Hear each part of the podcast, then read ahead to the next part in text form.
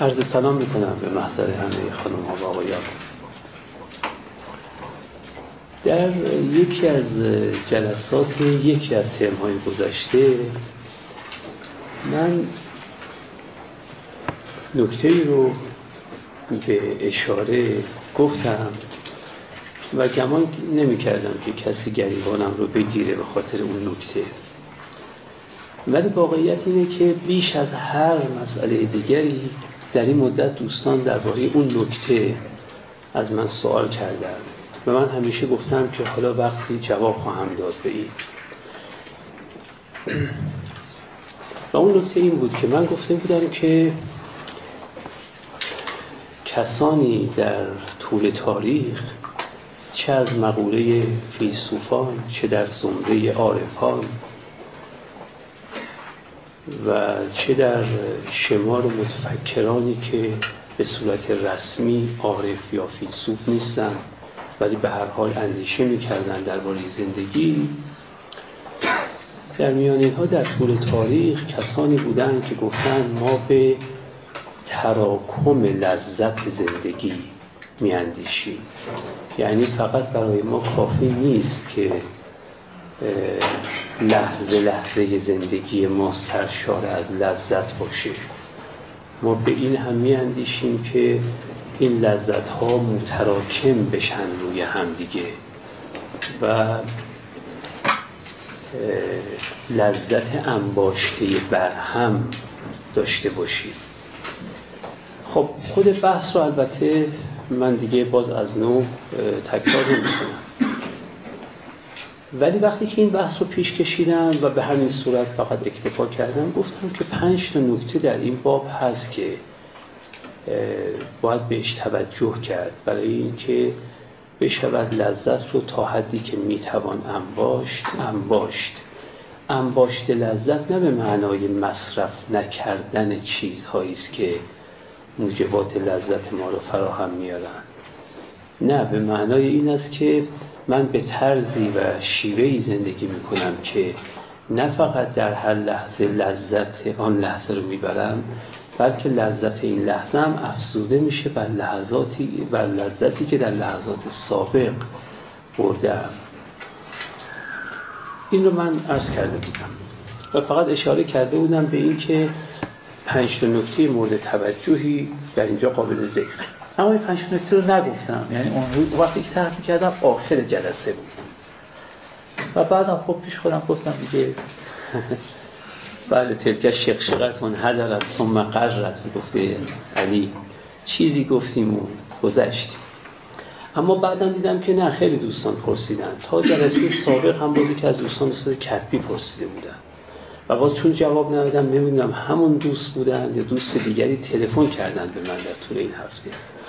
و باز این جالب اینه که دیروز به من چهار تا تلفن درباره این کلاس شد. سه تاش مربوط به همون باز.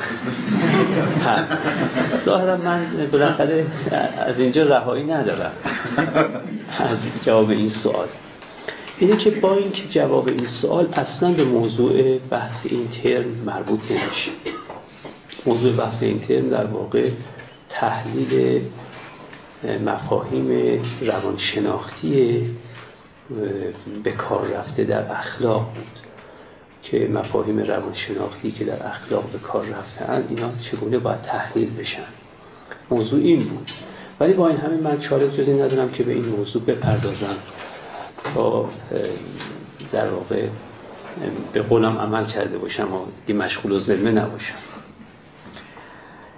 اینو اصخایی می‌کنم از کسانی که به این موضوع علاقه ندارن و مجبورن امروز درباره این موضوع چیزهایی بشنون به هر حال قبول می‌کنم که خروج از بحث این ترمه. ولی سعی می‌کنم که زود بحث رو تمام کنم و پردازم با بحثی که در جلسه سابق داشتیم و اعدامش رو شما انتظار داشتید در باب اراده و نیت. این نکته رو خدمت عرض بکنم. حالا بپردازم به اون پنج نکته ای که می‌خواستم گفته باشم. یادتون میاد که در اون جلسه بحث بر سر این بود که زندگی ما غالبا اگر مثلا واحد شجیبیه ولی خب کردن کسان. حالا من اون روز که این بحث رو پیش کشیدم گفتم که خب حالا این برای اینکه یه چیزی پدید بیاد پنج تا نکته رو باید بهش توجه کرد. نگفتم که یه همچی چیزی پدید خواهد آمد ولی می‌خوام بگم اگر به پنج تا نکته توجه بکنی انگار می‌تونید در این جهت سیری بکنید به سیری داشته باشید البته خب گفتن اینها آسونه ولی عمل کردنش خیلی دشواره.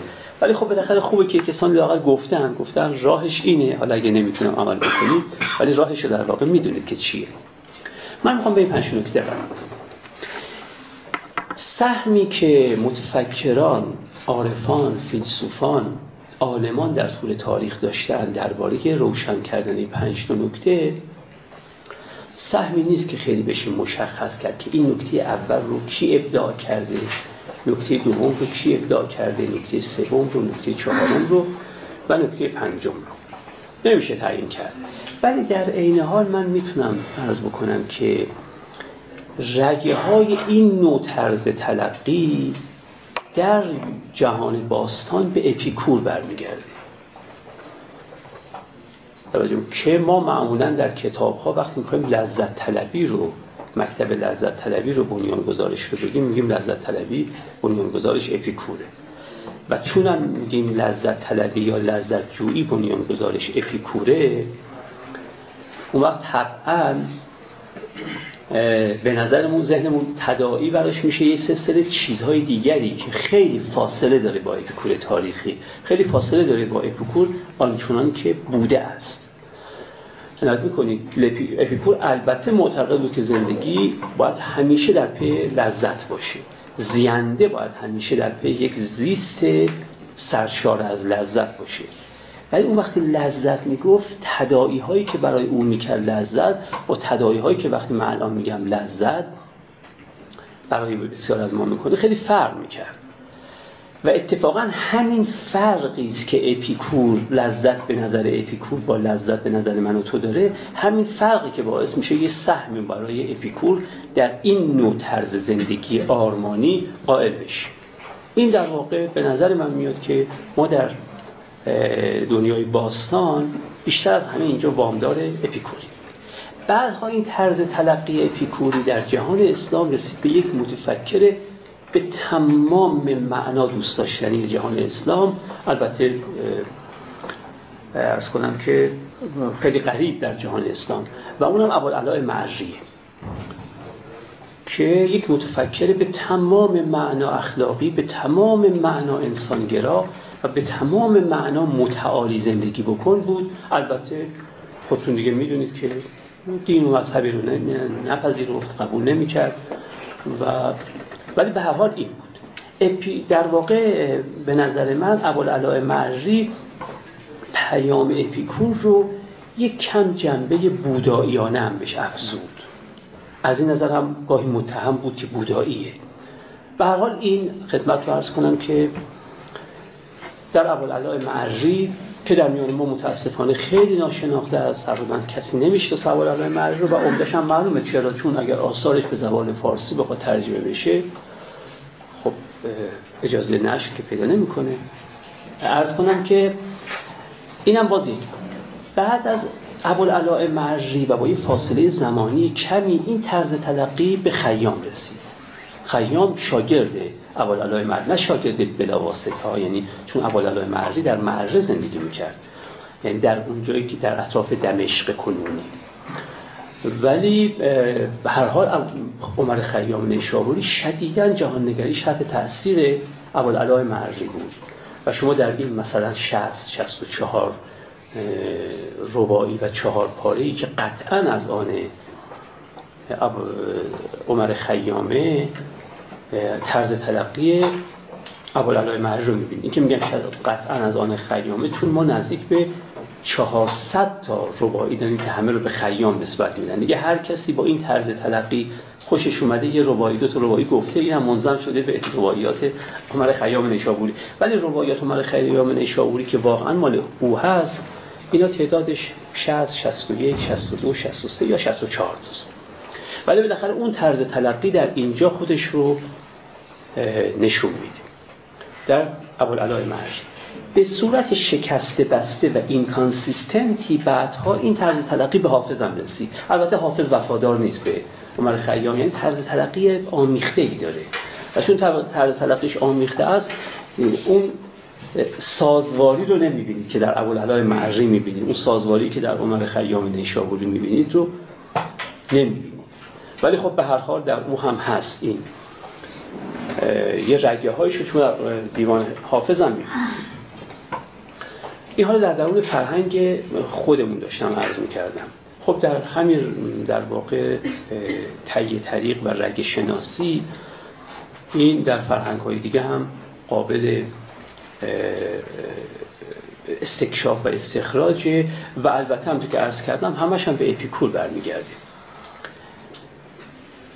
حالا من این نکات پنجگانه رو می‌خواستم خدمتتون عرض بکنم. نکته اولی که این متفکران بهش توجه پیدا کردند و براشون اهمیت داره این نکته است که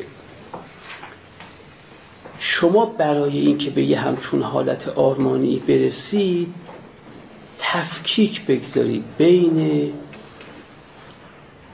خواسته هایی در زندگی اشتهاهایی در زندگی نیازهایی در زندگی که وقتی که برآورده می‌شوند سیری میآورند.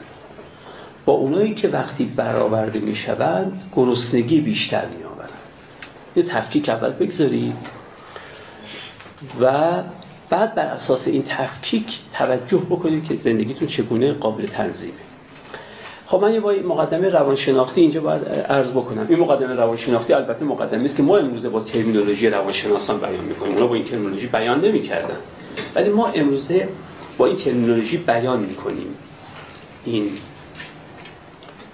مقدمه و اون اینه که خواسته هایی که ما انسان ها در طول زندگیمون داریم اینا رو به یک معنا میشه تقسیم کرد به دو قسم.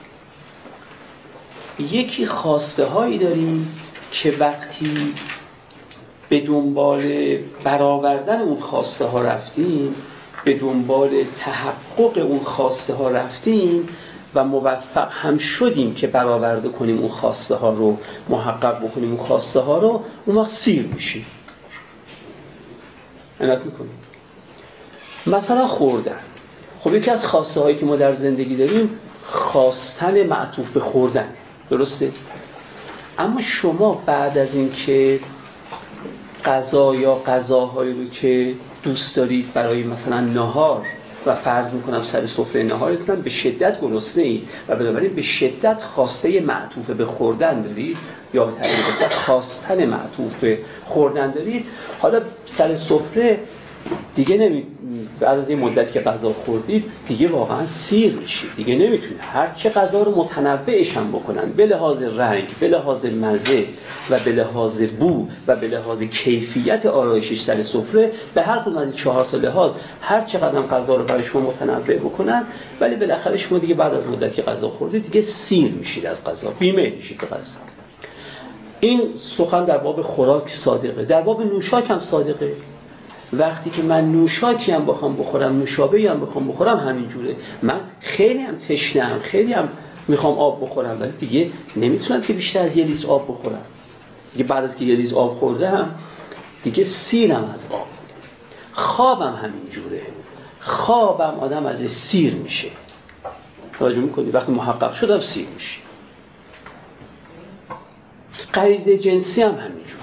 وقتی محقق شد برآورده شد سیر میشه. البته این سیری در مورد همه این گونه نیازها در زمان واحدی انجام نمی‌گیره.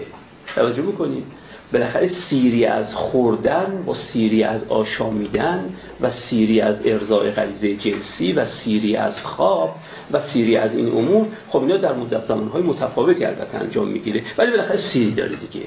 آدم نمی‌تونه بگه که دیدید مثلا گاهی وقت آدم دو روز رفته کوهپیمایی بعد پیش خودش میگه که من اگر برسم به خونم سه شبانه روز می‌خوام. و واقعا در اون لحظه فکر می‌کنه که من سه شبانه روز می‌تونم بخوابم. ولی خب نمی‌تونی کارو بکنی. توجه می‌کنید خب یه مقدار که میخوابید دیگه از خوابم سیر میشید دیگه. توجه می‌کنید اینه دیگه. آدم وقتی روزه می‌گیره میگه اگه این اذان امروز رو بگن مگر اینکه عمرم کفاف نده. وگرنه اگر اذان مغرب امروز رو بگن من دیگه چیز خوردنی تو آشپزخونه باقی نمی‌ذارم اما اینجوری نیست. شما نمی‌تونید بیشتر از 600 گرم غذا بخورید. حالا ولو هم گرفته باشید و هر چقدر روزم طولانی باشه. بالاخره سیر میشید.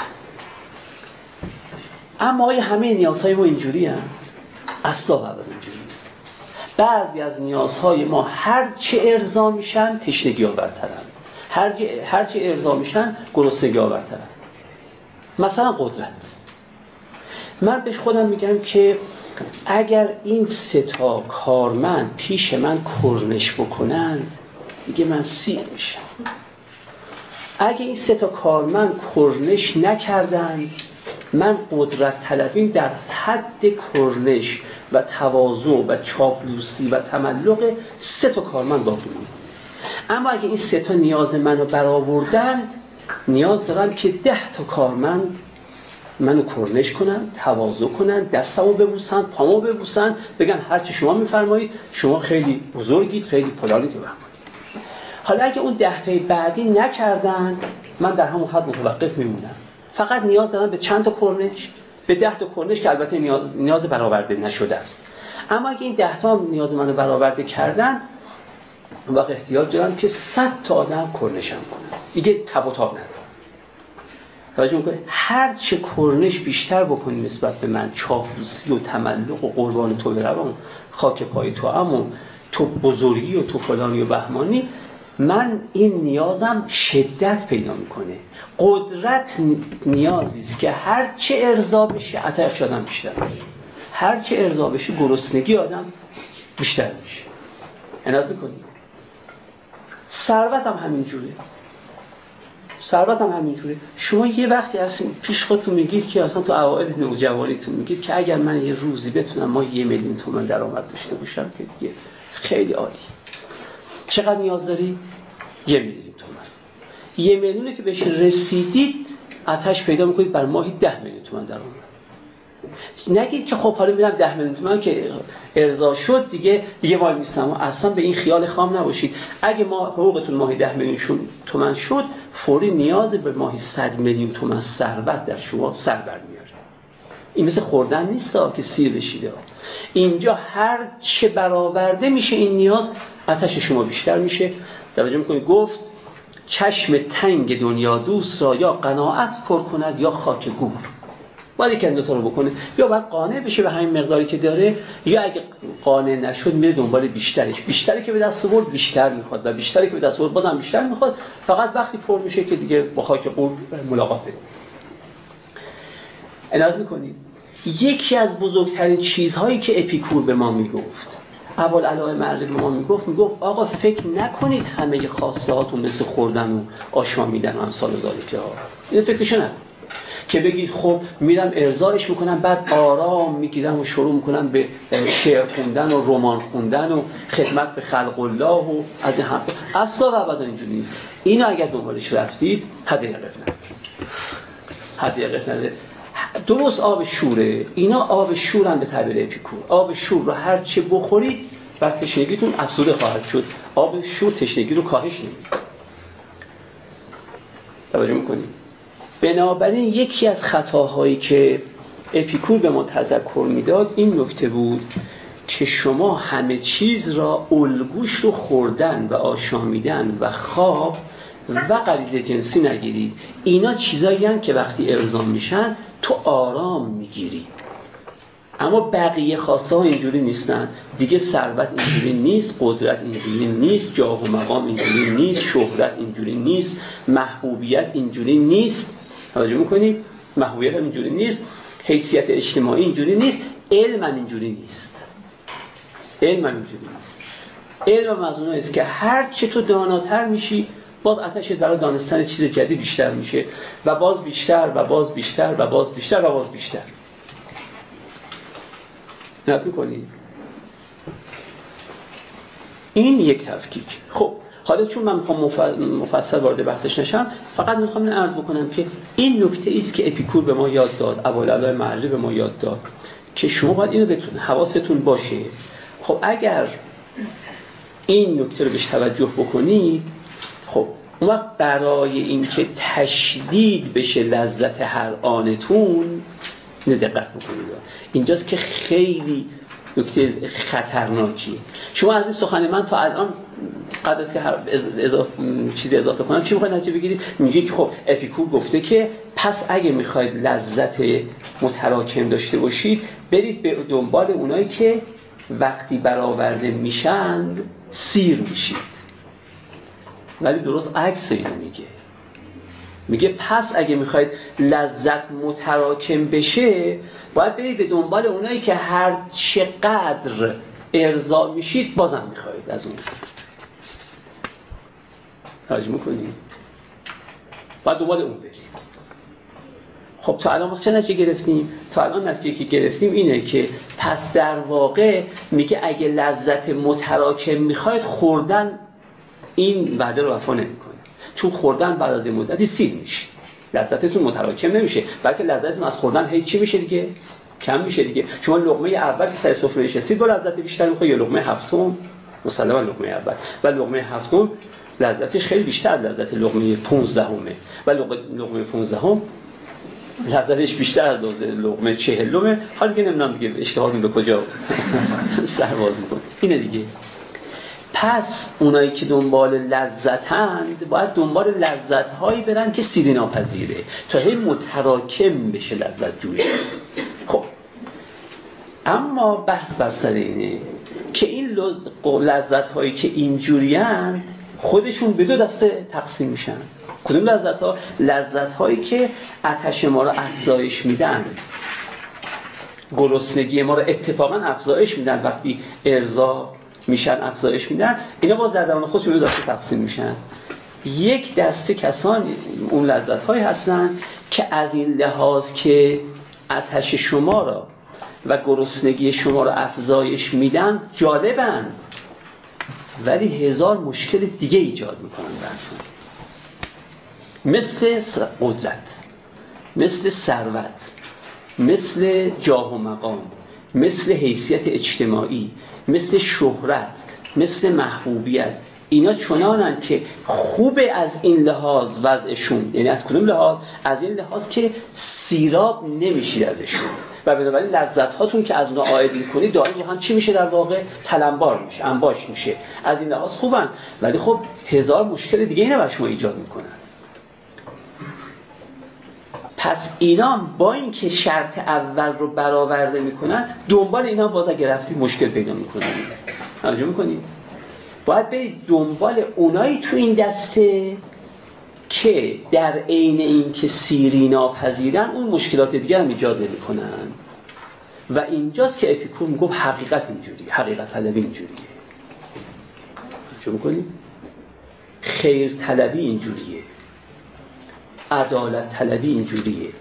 علم طلبی اینجوریه که سیراب نمیشید ازشون و بنابراین لذتاتون دائم داره متراکم میشه. در این حال اون مشکلاتی هم که در ثروت و قدرت و جاه و مقام و حیثیت اجتماعی و شهرت و محبوبیت و اینها وجود داشت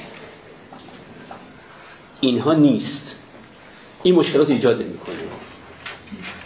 توجه می‌کنید حالا دیگه من فرصت تحلیل اپیکور رو ندارم در اینجا. واقعا داستان شگفتی از زندگی ما تصویر می‌کنه اپیکور.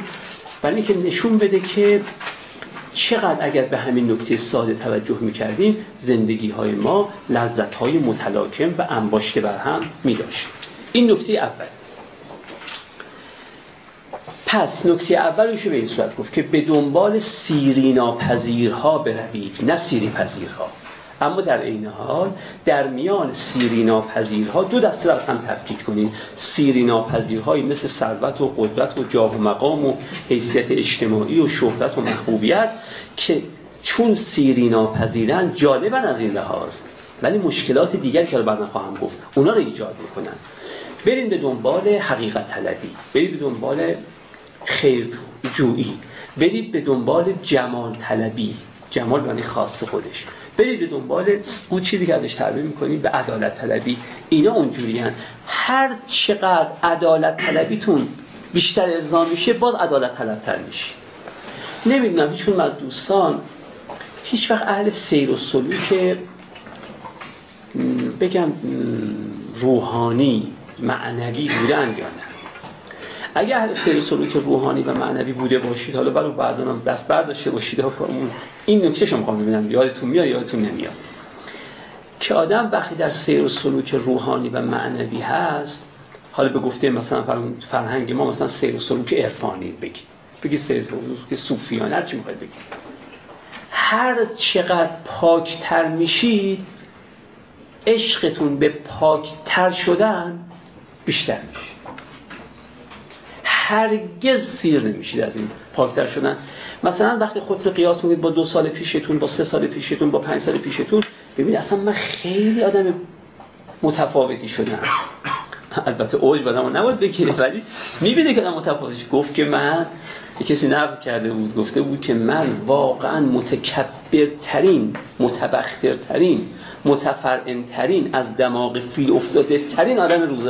روزگار اصلا حد نداشت تکبر و تفرعون و تبختر من. ولی الحمدلله یک خدا به من یک روی رو کرد و الان الحمدلله متواضع ترین ترین توجه می‌کنید. خاکسار ترین انسان روی زمین. هر چی نگاه می‌کنم از من متواضع تر کسی نیست. اینجوری نه.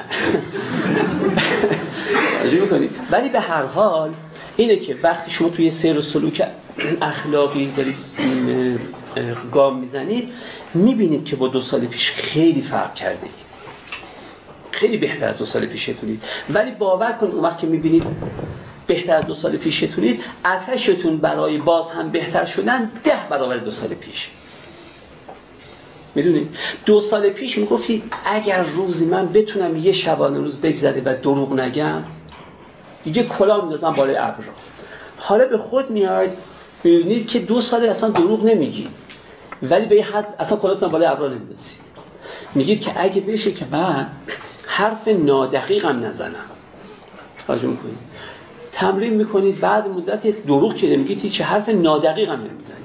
بعد از این مدتی میگید که نه بازم انگار آدم حرف مبهم هم نباید بزنه. خب حرف مبهم نمی‌زنه. بعضی مدت میگه اصلا آدم باید کم حرف بزنه. اصلا خب بعضی مدتی می‌رسید به اینکه کم حرف میشید. بعد یواش یواش میگید جز به مقدار ضرورت اصلا نباید حرف زد. خب برید اونجا. بعد از اینکه به اونجا می‌رسید یه وقتی میگید که اصلا در وقت ضرورت هم وقتی میشه با نوشته آدم یه چیزی به دیگری بگه چرا حرف بزنه؟ چون امکان خطا تو نوشته کمتر از وقتی یواش میرید توی سکوت میشی تراپیست در واقع. ولی باور کنید آدمی که تراپیسته در عین اینکه اصلا دنیاش قابل قیاس نیست با آدمای عادی ولی باور کنید آتشش به این که از تراپیز من بره بالاتر. بیشتره و بیشتره و بیشتره و این لذتش داره دائما متراکم متراکم و متراکم میشه. خب این نکته اول. نکته دومی که وجود داره اینه که شما هر چه خواسته هاتون از حد مادیات اوج می‌گیره تراکم لذتتون بیشتر میشه.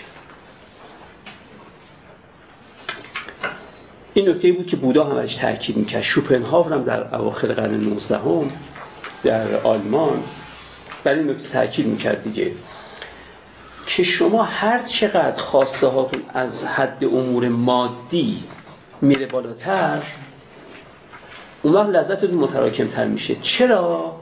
چون همونطور که بودا نشون داده بود و همینطور که من اپیکور میگم و همینطور که شوپنهاور هم میگه مادیات آدم رو بین زیگزاگ درد و رنج و ملال میکشونند. مادیات ویژگیشون اینه که تا ندارید از نداشتنشون درد و رنج می‌برید. وقتی که دارید یه چند سباهی خوشحالید که دارید. از بعدم کاش نداشتیم اینو. به ملال میفتی در واقع.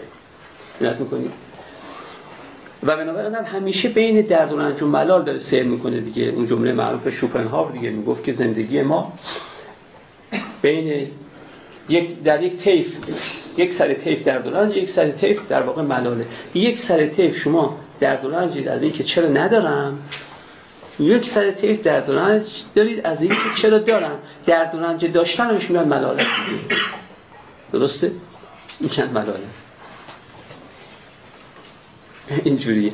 یادم میاد یه وقتی این رادیو صبح جمعه حالا یادم نیست زمان رژیم سابق بود یا رژیم لاحق ولی وقتی صبح جمعه یه برنامه رادیو داشت که خیلی تنز و شوخی از این حرفا بود. بعد من یه وقت پای رادیو بودم من کجا چجور بود؟ به هر حال. بعد یه شعری یه خانومی گفته و شعر تنز بود البته. خیلی جاله حالا من که یادم نمیمونه اصلا حافظم ضعیفه. ولی محتوای یکی از ابیاتش این بود. گفت که اون کسی که به من گفت که فلانی نمی‌دونم گیتی کی؟ اون کسی که خلاصه من گفت گیتی. به خاطر یک تار مو دنیا رو با آتش می‌کشم. دیشب همون تار مو رو تو آب گوش دید می‌خواست خودم با آتش بکشم. اینجوری. اینجوریه دیگه. واقعا وقتی می‌گفت به خاطر یه تار مو دنیا رو با آتش می‌کشم درد و رنج نداشتن تو را داشت. گیتی خانم.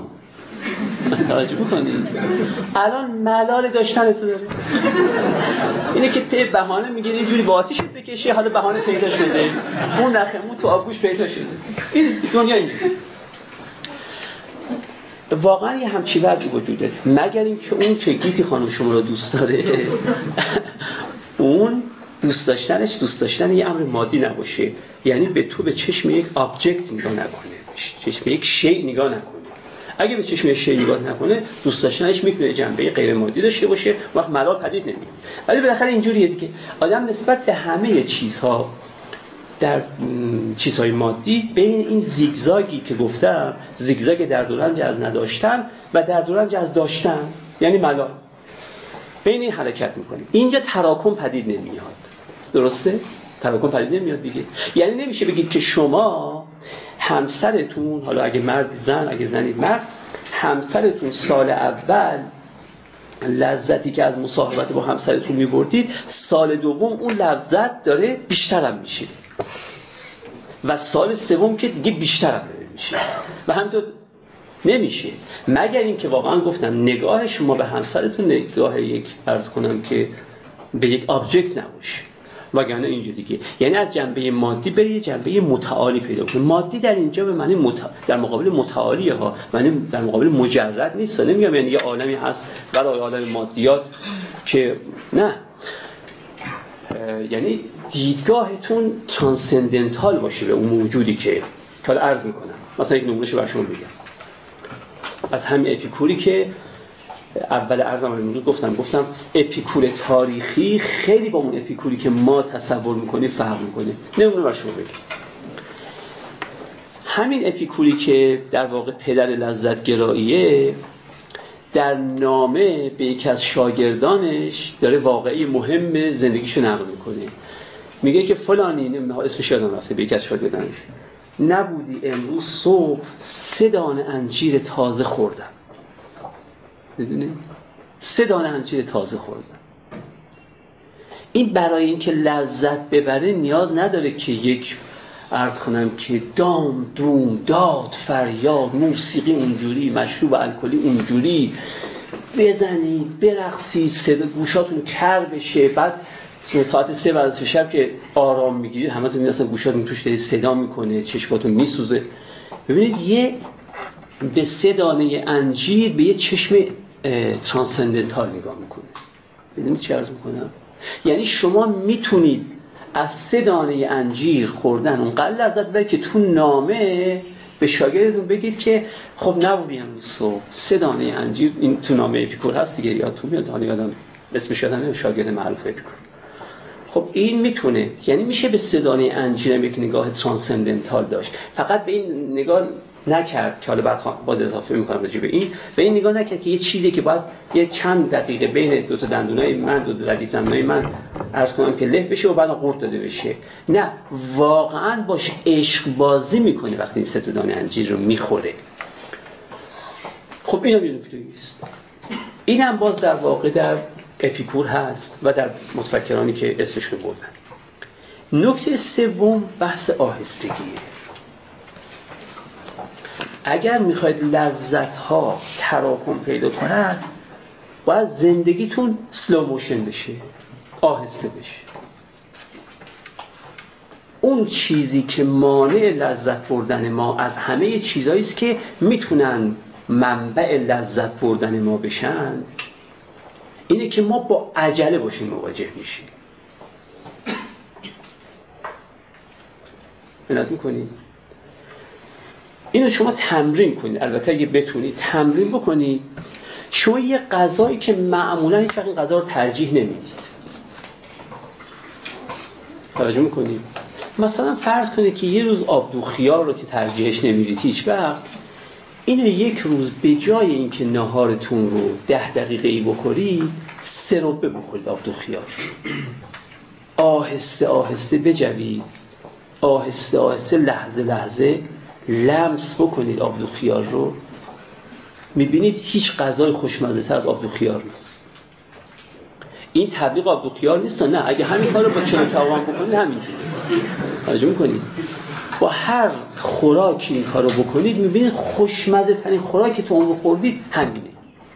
این نه به دلیل خاصیت شیمیایی است که تو چلو کباب هست تو آبدو خیار نیست یا تو آبدو خیار هست تو چلو کباب نیست. نه به خاطر که با طمأنینه خورده. هر که آرام زندگی می‌کنه لذت می‌بره. هر که آرام سخن میگه از سخن گفتن لذت می‌بره. توجه هر که آرام حرکت می‌کنه از حرکت کردنش لذت می‌بره. زندگی همیشه در یک نوع سکون یا چیزی نزدیک به سکون آرامش لذت خودش نشون میده. به تعبیر دیگری این مثال نمی‌دونم مال یکی از رواقیونه ببینید دیدید که اگر یک مثلا تکنانی چرب باشه مثلا تو ساختنش روغن به کار برده باشد اینو وقتی توی یخچال می‌گذارید اصلا چربیش ممکن پیدا نباشه. ولی دیدید تو آفتاب بعد از این مدت که آفتاب روش میتابه یواش یواش ذرات چربی اومد بالا. کم کم انگار مرتوب شد این. چرب شد. به خاطر که خورشید بهش تابیده. فکر کنم فکر کنم مال اپیکتتوس رواقیه. میگه اگر زندگیتون رو مثل این تکنان بدونید و خورشید آهستگی رو برش بتابونید وقت یواش یواش می‌بینید ازش روغن لذت زد بالا. ترجمه کنید. ما نمی‌تونیم لذت ببریم چون با همه چیز با عجله مواجه میشیم. نت می‌کنید عجله داریم. و چون عجله داریم از چیز لذت نمی‌بریم. من به فواید دیگر لذت کار ندارم که ببخشید عذر می‌خوام. فواید دیگر آهستگی. این که آهستگی در فهم ما چقدر موثره به اون کاری ندارم. آهستگی چقدر به اخلاقی تر شدن ما کمک می‌کنه من اون کار ندارم. فقط دارم بود زیبایی شناختیشو بدم میگم. چون لذت به بود زیبایی شناختی زندگی مربوط میشه. هر چه شما آهسته تر غذا می‌خورید لذت بیشتر غذا می‌برید.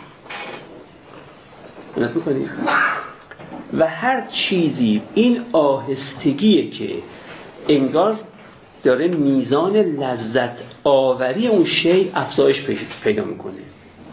حتما شما در زندگیتون این تجربه دارید در همان خواسته هاتون که هر وقت با یه چیزی با عجله مواجه میشید اصلا از لذت نمی‌برید ولی وقتی با عجله مواجه نمیشید جورابتون که دارید پاتون می‌کنید جوراب پات کردنتون یه کار لذت بخش براتون میشه. تجربه بکنید به حتما تجربه دارید. ممکن درجات مختلف تجربه داشته باشید. شما چه کاری ازش لذت نمی‌برید؟ اینو با تومنینه انجام بدید. ببینید یواش یواش لذت آور شد این کار. از اون طرف چه کاری بیشتر از همه دوست داری و خوشتون دوست دارید مثلا خوشتون میاد. اینو با عجله انجام بدید. ببینید به کامتون ننشست. نت می‌کنید میلان کندرا نویسنده پست مدرن روزگار ما یک رمان کوچکی داره به نام آهستگی. هم دوستان خونه نخوندن. رمان خیلی کوچکیه. در اون رمان در واقع که ناولت رمان کوتاهه در اون رمان تمام حرفش بر سر اینه که چون عجله می‌کنیم کل زندگی خودمون رو چکار کردیم؟ بی لذت کرده چون عجله داریم می‌کنیم. می‌کنیم شما یک روز مسیر رو که می‌تونید می‌خواید برید با در حالت عادی با سه ساعت میرید یه روز با یک ساعت و برید رانندگیتون رو ساعتشو دوبل بکنید. توجه می‌کنید؟ یه روز هم ساعتتون رو اتفاقا نصف بکنید. به جای اینکه عرض کنم که سه ساعت برید شش ساعته برید وقت ببینید میزان لذتی که شما برید چه جوریه چه فرق می‌کنه؟ این آهستگی که اینقدر به عبارات مختلف فرزانگان می‌گفتند از پیامبر اسلام جمله نقل شده. من گفتم من نمی‌دونم که مال پیامبر اسلام هست یا نه ولی بهشون نسبت داده میشن. نسبت داده میشه که گفتن که الطمأنینة من الرحمن و العجلة من الشیطان. آرامش آهستگی یه امر خدایی و شتاب زدگی یه امر شیطانی این در واقع یک تعبیری از همون نکته است که می‌گفتم. منتها من فقط از بعد چیش میگم؟ از بعد زیبایی شناختیش میگم. این که اخلاق ما هم چقدر متفاوت میشه وقتی زندگیمون رو آهنگش رو کند می‌کنیم اون داستان دیگری. من فعلا دارم بود زیبایی شناخته چون بحثم بحث لذت لذت بردن از زندگی. حالا می‌فهمیم که اپیکور چرا از سه تا دونه انجیل قل لذت می‌بره. شما سه تا دونه انجیل اینجوری بخورید مزه مزه بکنید. اگر ادب تو ادبیات جدید نمونه خوبی می‌خواید برای این مائده های زمینی آندرژی توجه می‌کنید اونجا که داره به ناتانائیل میگه ناتانائیل وقتی با دندونت یک حلو رو فشار میدی یا زردالو رو فشار میدی فشار بده. و تمام ذره ذرهش رو جذبت بکن. بعد لاشش رو ببل مجموع می‌کنی ما لاشش رو میبلیم تو معده دیگه نمی‌دونیم چی میشه دیگه خبر نداریم شما دقت کرده اید؟ اما شما یه روز یه حلو با این حالتی که آندرژی ناتانایید میگه بخورید ببینید چقدر لذت می‌برید از این. چون آهستگی در واقع این کار رو شما می‌کنه. به تعبیر دیگری یا مثل شما دیده اید که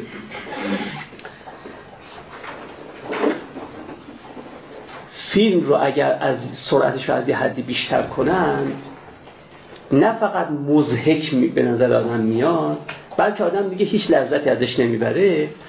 ما در واقع زندگیمون اگر از من خدا الان داره زندگی به زندگی من شما نگاه می‌کنیم می‌بینه خیلی سرعتش بیشتر از سرعت طبیعیه. توجه می‌کنید خودمون که اصلا احساس نمی‌کنیم دیگه. و بعد به نظر من خدا اگه وجود داشته باشه به زبان حال داره به ما میگه که اینو کندش بکنید یه چهارمش بکنید یه پنجمش بکنید هم خودتون لذت می‌برید هم دیگه از زندگیتون لذت می‌برن. شما هیچ وقت دقت کرده ای که فرزانگان تو کتاب ها هر جا تو داستان ها قصه های تاریخی واقعیت های تاریخی هر هر جا نقل میشه یه ملاقات با یه فرزانه رو وقت میگن چجوری نقل گزارش ازش می‌کنن؟ میگن آرام نشست به آرامی نگاهشو بلند کرد. راجع می‌کنید. این اون فرزانه فیلم بازی نمی‌کنه. اون می‌خواد زندگی رو هیچیشو از دست نده. و چون می‌خواد هیچی از زندگی رو از دست نده با همه چیز با یک آرامشی با یک آهستگی مواجه میشه.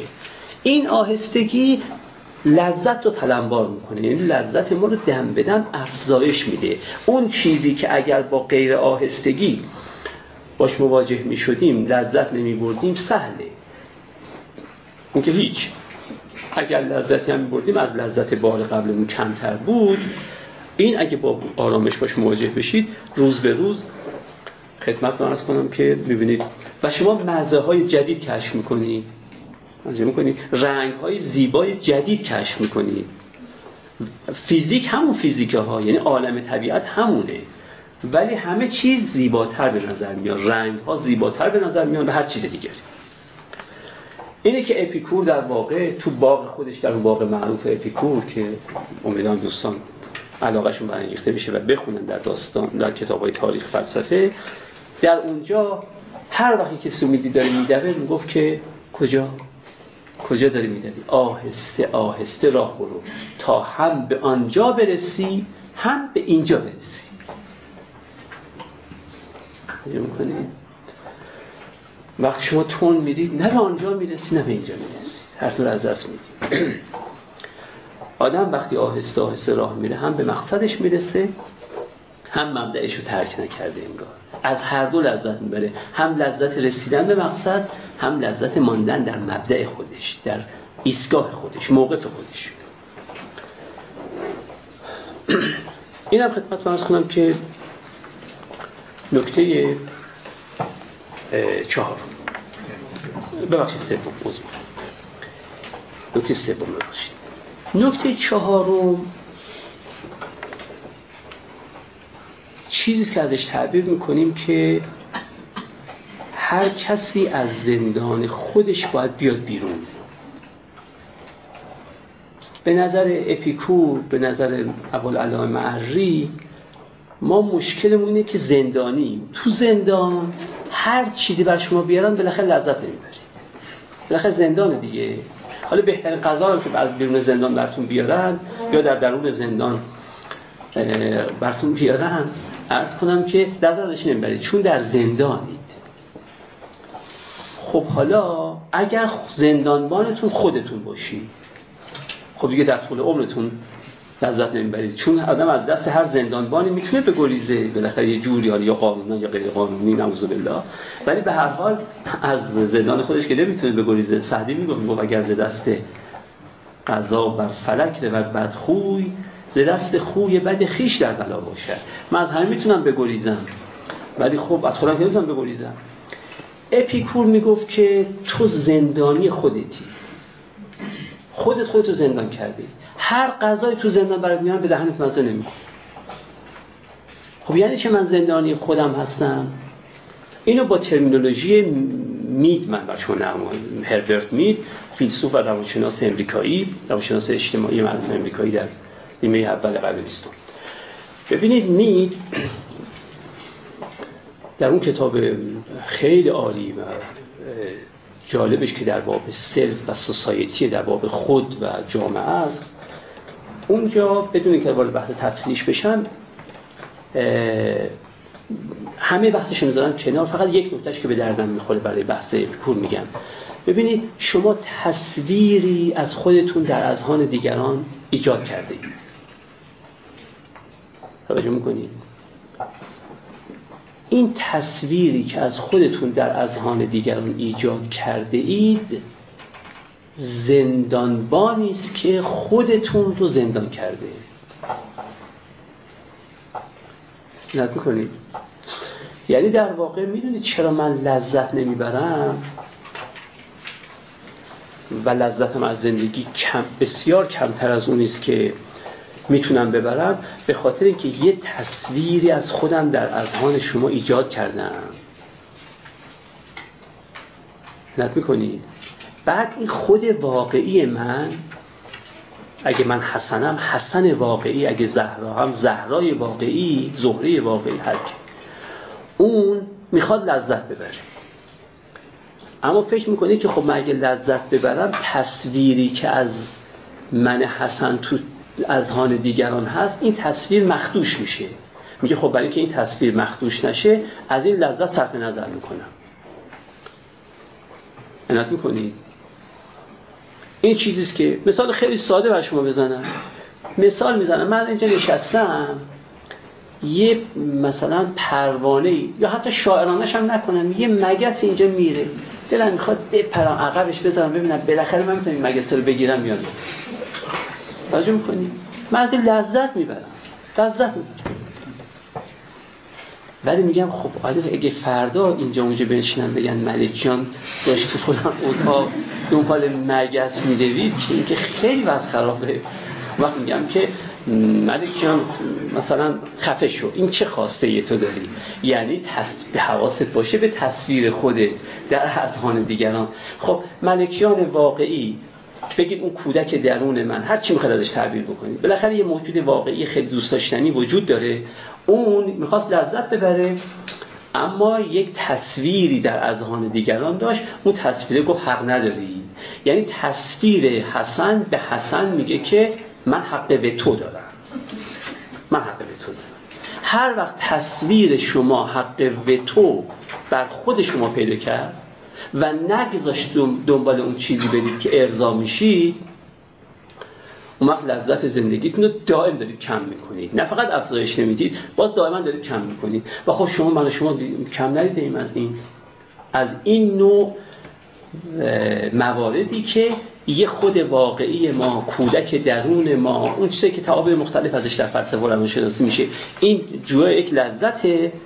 ولی خب اون زندانبانه زندانبانه اون تصویری است که از من در اذهان شما هست. اون میگه که من حق به تو دارم.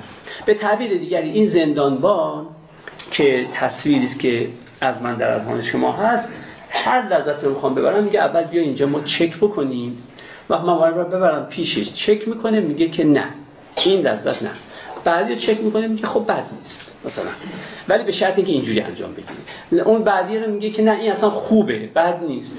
گاهی وقتا اصلا میگه لذت نمی‌بری ولی باید این کارو بکنی مثل وقتی که باور کنید خودتون قبول دارید که این لباسی که امسال مد شده خیلی لباس مزخرفی ولی خب کلاس داره این لباس بپوشید. توجه می‌کنید و هی تو, تو ذهنتون میگید خب لعنت کنه خدا پدر اون کسی که تو پاریس نشسته بود و امسال این لباس زنونه رو مد کرد یا این لباس مردانه رو مد کرد. اما خودتون پوشیده اید اینا. خودتون پوشیده اید دیگه. خودتون پوشیده اید. نه فقط پوشیده اید. اگه توی جلسه نزاع شد بر سر اینکه این مد خوبه یا بده از اون مدافعان قیور این میشید که این خیلی لباس خوبیه. اصلا بهتر از این نمیشه لباس طراحی کرد. توجه می‌کنید. اما خودتون میگید کاش مهمونی تموم شد من رفتم تو خونه این اچ رو از بدنم جدا خب این یعنی چه؟ یعنی تصویری که از خودتون داری زندان کرده خود شما نمی‌ذاره لذت ببری اپیکور می‌گفت که تو باغ من هیچ کسی زندانی نیست. هیچ کسی زندانی نیست. نه من زندانیم نه هیچ کسی دیگه. کسانی که یه زندانی با خودشون آوردن نیان تو. توجه می‌کنی؟ نیان تو. یعنی هر که حیثیت اجتماعیشو با خودش می‌خواد بیاره این نه یعنی اینجا. اینجا چون باغ باغ لذت. اپیکور میگه باغ من باغ لذت. به باغ درست کرده بود. شاگردان و اطرافیانش تو این باغ بود. باغ لذت. این هم یک نکته است که ما اینو بهش توجه نمی کنیم وقت دائما شما می‌بینید تمام این ارز کنم که من یه بار دیگه شاید برای شما سر این گفتم من دانشجو بودم در زمان شاه در دوره لیسانس یه دوستی داشتم که این یک سال ما هم اتاقی بود. این هر روز صبح این اون زمانی کتابی حالا نیست از نسل من کسی اینجا نیست. هربرت مارکوزه کتابی داشت که خیلی این کتاب معروف بودن آدم روشن فکر باید این کتاب خونده باشه بالاخره. عنایت می‌کنید ایشون هر روز صبح تو این یک سالی که ما باشم اتاق بودم صبح این میذاشت زیر بغلش. می‌رفت دانش کرده شب هم من تاقچه اتاق. فردا صبح باز به زیر بغلش. توجه چرا؟ چون انسان تک ساحتی هربرت مارکوزه را آدم باید خونده باشه دیگه. من فکر می‌کنم تو دلش میگه خدا لعنتت کنه مارکوزه. این چی بوده تو نمیشته ولی خب بالاخره نمیشه دیگه. اینو من حتما بدم زیر بغلم. همه ببینن که انسان تک ساحتی ترجمه عرض می‌کنم که معیدی شیرازی. بله دیگه. برای چه کاری تو می‌کنی آخه؟ ما اینجوریه که می... بالقوگی لذتی رو که زندگی به در اختیار ما گذاشته به فعلیتش نمی‌تونیم برسونیم. یعنی زندگی پتانسیل لذت بخشیش خیلی بیشتر از این نیست که ما الان می‌بریم. ولی خب به خاطر اینکه اون حیثیت اجتماعی خب اپیکور می‌گفت زندانیان وارد این زندان این واقع من نشن دیگه. یعنی تو باید همون کودک درون فقط بیاد تو. اون قفسی که اون تصویر از اون کودک درون برای اون کودک درون درست کرده اینو پشت دیوارهای باب باید بنویس این ترمینولوژی یعنی تصویر خود زندانبان خود شدن این ترمش ترمیس از هربرت من گرفتم اپیکور در واقع اینه میگه. میگه کسانی که حیثیت اجتماعیشون بر آرامش فردیشون رجحان داره. با دلشون با یه چیزی آرام می‌گیره اما حیثیت اجتماعیشون به یه طرف دیگری میرانتشون. سوقشون میده به طرف دیگری.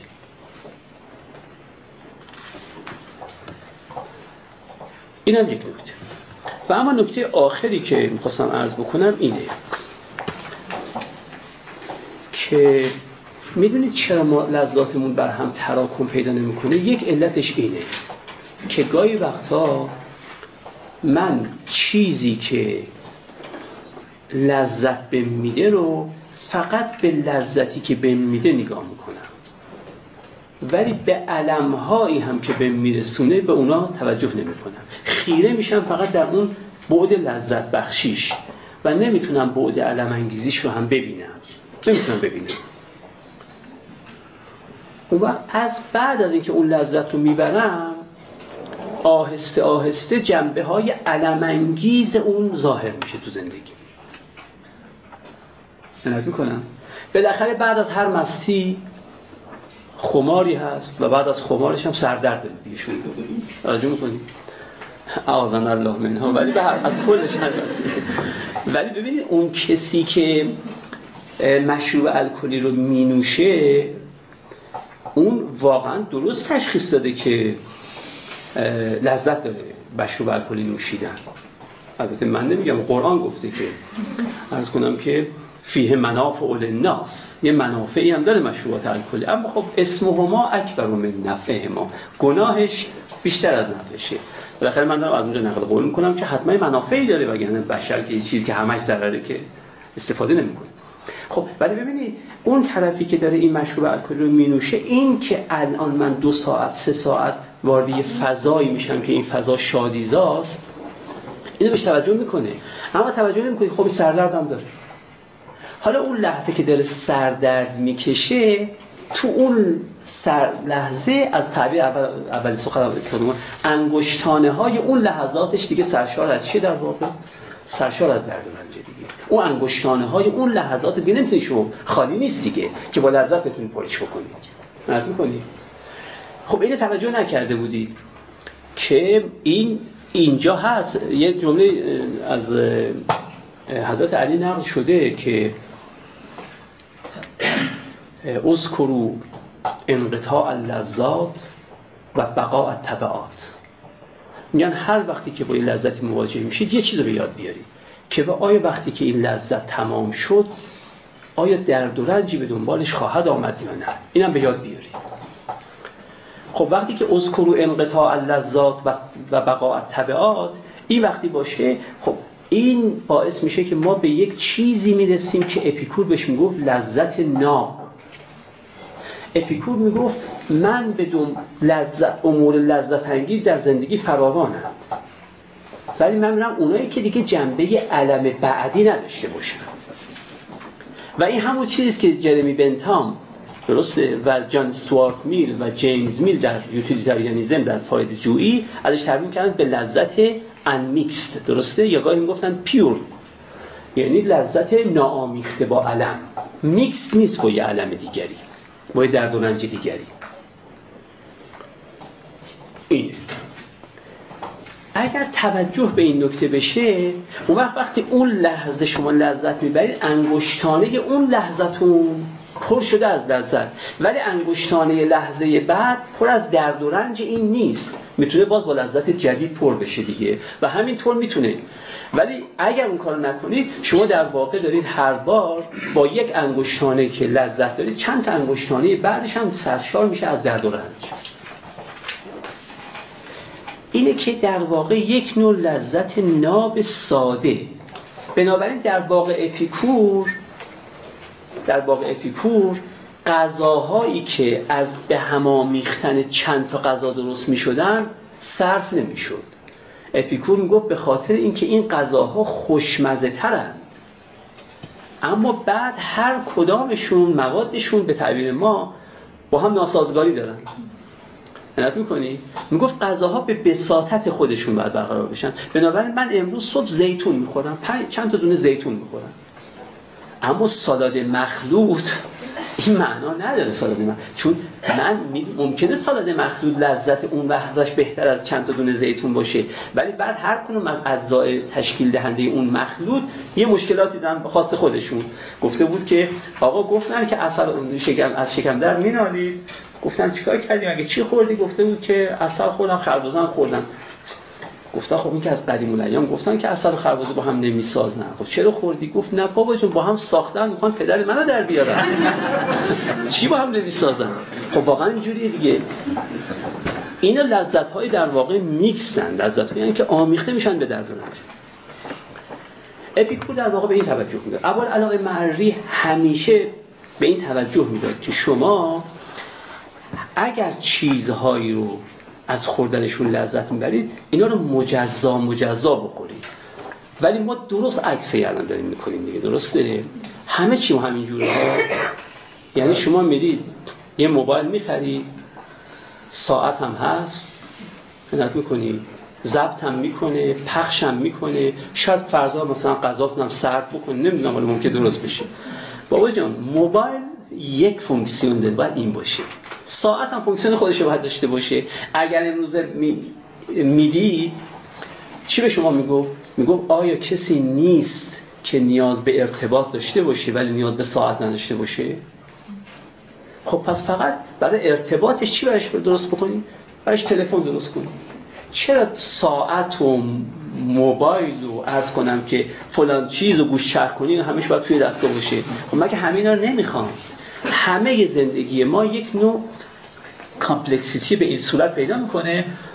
اون وقت اگر من بودم اپیکور در واقع میگه اگر من بودم می‌گفتم که همه چیز بذارید به بساطت خودش باقی بمونه. هر کسی اون امر بسیط تو اگه دوست داره. نه اینکه یادم میاد وقتی که کوپنی بود چیزا من شما وقتی کبریت بخری عرض کنم که کش هم بهتون می‌داد کش و کبریت با هم بود دیگه. یا هر باید با هم بخواد خب بابا جون من کبریت من کش می‌خوام چیکار؟ مجموع کنید ما الان اینجوری شدیم. در تمام پدیده های زندگی دقت بکنید یک نوع complexity وجود داره. خب این complexity نمی‌ذاره شما لذت ببرید از زندگیتون. چون تو اینه می‌خواستی اگر این به ناب ترین صورتش برش فراهم میومد انگشتانه لحظه بعد هم از لذت پر می‌شد. ولی خب این نمیشه. این پنج تا توصیه است که اپیکور می‌کرد. بعضی از این توصیه ها در بودا وجود داره بعضی از این توصیه ها در کنفوسیوس وجود داره. ولی هر پنج تاش من در اپیکور فقط دیدم. و بعد البته هم که گفتم اول علای مری خیام اینو به ما توصیه می‌کنن که اینجوری باید زندگی کرد. همه اینها البته فرع بر اینه که یک پیشفرض شما قبول داشته باشید. و اون که اصلا می‌خوام زندگی بکنم. توجه می‌کنید اما که کسی اصلا بگه آقا اول کلام همینه که اصلا من از زندگی کردن لذت نمی‌برم. اگه از زندگی کردن لذت میبردم اناد می‌کنید درست بود. وقتی گفتید که خب حالا بالاخره می‌خوای زندگی بکنی و از اصل زندگی کردن لذت می‌بری با یه کیفیتی اگه زندگی بکنی لذت بیشتر میشه. ولی اصل زندگی کردن مثلا لذت بخوام ببرم یا نه؟ اپیکور همه اینها با فرض اینه که شما قبول کرده باشید که اصل زندگی به زیستنش میارزه یا اصل زندگی رو دوست دارید که بزیید. اگه دوست داشته باشید بزیید اونا یک راههای به این صورتی پیشنهاد می‌کردن. اون این راه ها ما رو کمک می‌کنه برای اینکه برسیم به اون. اما همونطور که عرض کردم آیا واقعا حصول این برای ما انسان ها امکان پذیره یا نه؟ اون داستان دیگری ولی من می‌خوام بگم به هر حال وضوح نظری چیز خودش چیز خوبیه. حالا ولو همون امری که به لحاظ نظری واضحه در مقام عمل تحققش مشکل باشه. ولی بالاخره لاقل به ما میگه که اگه می‌خوای اونجوری بشی راهش اینه. من فکر می‌کنم که خود اپیکور خود علای معری اینا می‌تونستن یه همچی زندگی داشته باشن و همچی زندگی داشتن. در مورد خیام نمی‌دونم چه زندگی شخصی خیام بیخبرم ولی اول علای مردی و افیکور همین زندگی رو می‌کنه یعنی واقعا لذت های بیشتر و برهم انبارنده داشتن. من این نکته رو که گفته بودم خدمت دوستان بگم اینو می‌خواستم گفته باشم حالا من دو تا سوالم هست. نه به نظرم میاد که حالا شاید بیان من ناقص دو آیا حفظ تصویر خود در اذهان دیگری برای کسب محبوبیت و شهرت و صمیمیت و معاشرت و نیست. با توجه به اینکه هر کدام از اینها منشأ لذتن بهتر نیست بگوییم ما از لذتهایی میگذریم برای کسب لذتهای بزرگتر. اگر اینطور نباشد پس سائق یا انگیزش انسان عاقل برای فدا کردن آن لذت ها چیز خیلی سال سال جالبی ببینید سوال اینه که میگن که ببین تو که دلت می‌خواست دنبال این مگسه بدوی. و بعد گفتی که خب اگه من دنبال این مگسه بدوم اون وقت بعد فردا اینجا اونجا میشنن میگن که مثلا فلانی دیدیم که داشت دنبال مگس میدوی وقت به حیثیت اجتماعی لطمه می‌خوره. به خاطر اینکه به حیثیت اجتماعی لطمه نخوره صرف نظر می‌کنه از تعقیب اون مگس. دارن به خطاب من میگن که مثلا تو مثالی که می‌زدیم. بعد میگن که خب اصلا حیثیت اجتماعی رو برای چی آدم می‌خواد؟ به خاطر اینکه از حیثیت اجتماعی رو لذت می‌بره. خب چرا تخت عشق می‌کنی این آدم رو؟ این آدم از دو تا چیز لذت میبرده. یکی از تعقیب مگس یکی هم از به دست آوردن حیثیت اجتماعی. از هر دوش لذت میبرده. خب حالا اومده مگسه رو ول کرده حیثیت اجتماعی رو چسبیده. چرا تخت اش می‌کنی؟ عنایت می‌کنی چه می‌کنم چرا تخت اش می‌کنی؟ خیلی سوال درست دقیقی ها. میگن آقا آدم مگه من نبود دنبال لذت بره؟ من ملکی ها میگن چرا؟ بعد میگن که خب توی ملکیان دوست داشتی دنبال مگسه بده. ولی بعد دیدی که حیثیت اجتماعی لطمه می‌خوره. اومدی از حیثیت اجتماعی رو نگه داشتی و از صرف نظر کردن مگس صرف از دنبال کردن مگس صرف نظر کردی. خب بسیار خوب. دو تا لذت داشتی یکی این یکی خب یکی از لذتات فدای دیگری کردی. یعنی حیثیت اجتماعی رو حفظ کردی که ازش لذت میبردی. اولش از این لذتی به نام تعقیب مگس صرف نظر کردی؟ با این وضع تو به اصل لذت طلبی وفادار مونده ای. و لذت کوچکتری رو فدای لذت بزرگتری کرده. کدومش عیب داره؟ به اصل لذت وفادار موندن عیب داره؟ نه. اینم که آدم لذت کوچکتر را فدای لذت بزرگتر بکنه اینم عیب داره. اینم نداره.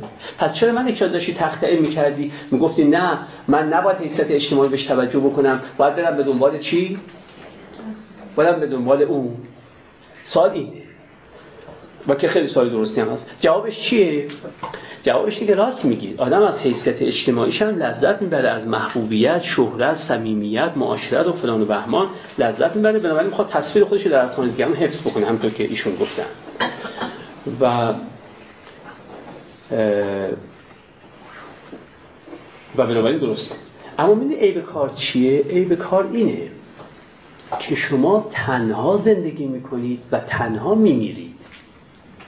بنابراین باید به لذاتی وفادار بمونید که با موجودی که همیشه با شماست قرینه توجه می‌کنید چه عرض می‌کنم؟ ما اینو باید فراموش نکنیم که ما تنها هستیم. ما می‌دونید چرا دنبال اون هستیم که یک تصویر خوبی داشته باشیم؟ چون فکر می‌کنیم با تصویر خوب در اذهان دیگران داشتن از تنهاییمون میایم بیرون. با اینکه از تنهایی بیرون نمیایم تنهاتر هم میشیم. چرا تنهاتر میشیم؟ به خاطر اینکه تا وقتی دنبال مگسه می‌رفتم لاقل از خودم جدا نبودم. حالا که دنبال مگس رفتن رو رها کردم از خودم هم جدا افتادم. به کسی نرسیدم خودم هم از دست دادم. این اون چیزی که مهمه که میگن آقا دنبال ثروت قدرت جاه و مقام حیثیت اجتماعی شهرت محبوبیت نباشید به خاطر اینه که شما وقتی دنبال اونا میرید چیزی به دست نمیارید اما چیزی رو از دست می‌دید چرا من می‌خوام شهرت و محبوبیت داشته باشم؟ که شما رو با خودم داشته باشم. شما رو با خودم پیدا همراه نمی کنم فقط این خودی هم که داشتم از دست میدم. به تعبیر دیگری تنها بودم. می‌خواستم از تنهایی بیام بیرون. حالا چی شدم در واقع؟ تنها تر شدم. تمام مشکلی که فیلسوفان اگزیستانسیالیست در این نوع طلب نمی‌بینن اینه دیگه. اینکه میگن اینقدر زندگی اصیل و زندگی اصیل داشته باشید و استقلال خودتون رو حفظ بکنید اصالت به جنبه درونش. میگن استقلال به جنبه بیرونش میگن دنبال یک زندگی اصیل مستقلانه باشید به خاطر اینکه اگر دنبال زندگی اصیل و مستقلانه نباشید و خودتون رو سانسور کنید به خاطر محبوبیت و شهرت و عرض می‌کنم بقیه چیزایی که ایشون نوشتن اون وقت قافل شده اید از یک واقعیت انسانی و اون تنهایی. نت می‌کنید این قافل ازش شده اید. می‌خواستید کودک درونتون تنها نباشه فکر کردید که چهار تا دیگر می‌تونید دنبال خودتون بکشید. اون چهار تا دیگه که دنبال خودتون نتونستید بکشید کودک درونتون رهاتون کرد. چرا؟ چون کودک درونتون بهش ارضا نشد دیگه. بهش بیمحلی شد بهش بی‌اعتنایی شد. این اما اگر کسی این پیشفرض رو قبول نداشته باشه و بگه تنهایی از وجوه تراژیک زندگی نیست تنهایی رو میشه مرتفعش کرد. اون وقت اشکالی دوست من کاملا وارده. اگه بگه نه وقتی شما هم منو دوست دارید این تنهایی منو از بین می‌بره واقعا. خب اگه اینجور باشه آدم بهتره که مگسه رو ول کنه و دوستش نگه داره.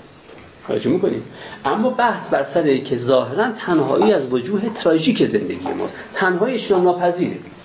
وقتی میگن خب پس لاقل اینو در از دستش البته در باب اینکه تنهایی از وجوه تراژیک زندگی هست یعنی شر اجتناب ناپذیره یا نه اختلاف بین فیلسوفان هست. ولی عمده فیلسوفان و روانشناسان معتقدن که تنهایی اجتناب ناپذیره. ما از تنهایی گریز نداریم. ضمن عرض ادب خسته باشید استاد گفتم درباره نکته چهارم کم کردن سرعت. البته من با پلیس راه و رفاقت دیگریه.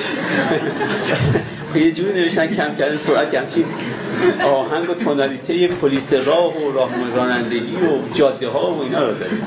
ایام تعطیلات و درباره نکته چهارم کم کردن سرعت به نظر می‌رسد کم شدن سرعت مانند زیاد شدن سرعت زیاد لذت آور نباشد. اریکسون مطالب جالبی در این باره مطرح کرده است. شما یک فیلم رو با سرعت پایین ببینید خسته کننده است. همچنین سرعت زیاد خسته کننده است. سرعت مطمئنه لزوما سرعت سرعت مطمئنه. سرعت مطمئنه لزوما سرعت پایین نیست. ببینید سرعت مطمئنه لزوما سرعت پایین نیست. راست میگن. تو اون لاینی که باید 100 کیلومتر سرعت برید اگه با سرعت 70 کیلومتر برید حوادث زیاد می‌کنید. اما من اصلا کاری به پلیس راهنمایی نداشتم من گفتم ما اونجا شما میگید که آقا سرعت فیلمو کند کم که می‌کنی من خسته کننده میشه راست میگید که من منکرش نیستم. اما نمی‌گفتم که سرعت فیلماتون رو کم نکنید و یا کم بکنید. گفتم خودتونو خودتون رو داشتم می‌گفتم وگرنه من هنوزم توصیه می‌کنم با همون سرعت معمولی فیلم رو ببینید. سرعتش کم نکنید. بحث این بود که فیلم وقتی می‌بینید ببینید فیلم رو.